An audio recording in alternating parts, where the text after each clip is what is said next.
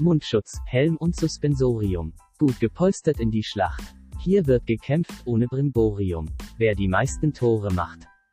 Virtuos auf scharfen Kufen, aber doch kein Eiskunstlaufen? Denn wenn sie Nettigkeiten rufen, geht's auch ab und zu ans Raufen. Härte ist hier keine Schande.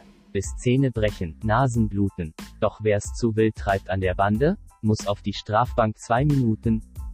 Vollgas geben, bis man leidet, vorwärts, rückwärts, checken, blocken. Wer den Körperkontakt meidet, kriegt erst recht was auf die Socken. Am Schluss greift man zu jedem Mittel, entwickelt nochmal extra Druck. Das Tor ist leer, nach vorn ins Drittel, haut ihn rein, den schwarzen Puck.